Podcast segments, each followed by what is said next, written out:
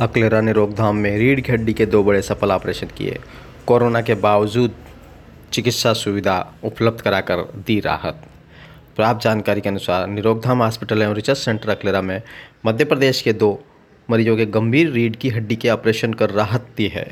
अस्पताल निदेशक कंवरलाल मीणा ने बताया कि मरीज़ रमेश मीणा ने 50 साल निवासी गुना मध्य प्रदेश और मरीज़ गोकुल 30 साल निवासी राजगढ़ मध्य प्रदेश के रीढ़ की हड्डी टूट जाने से कई तरह की समस्या आ रही थी। परिजन गत दिनों मरीज़ को निरोगदाम हॉस्पिटल लेकर आए यहाँ neuro surgeon doctor Akash Ram Bhau Dwagat व हड्डी रोग विशेषज्ञ डॉक्टर दीप कुमार ने दोनों मरीजों की जाँच शुरू कर सबसे पहले एमआरआई कराई। इस दौरान दोनों की रीढ़ की हड्डियाँ अलग अलग जगह से टूटी हुई थी। इसके कारण दोनों पैर पूरी तरीके से सुन्न पड़ गए वहीं इसकी जानकारी परिजनों को देकर जल्द ही ऑपरेशन कराने का निर्णय लिया गया। इस पर कोविड की गाइडलाइन की पालना करते हुए ओटी टीम जावेद अली, राधेश्याम लोधा लीला मालव, टेरेस चांसन ने मिलकर सफलतापूर्वक दोनों का ऑपरेशन किया।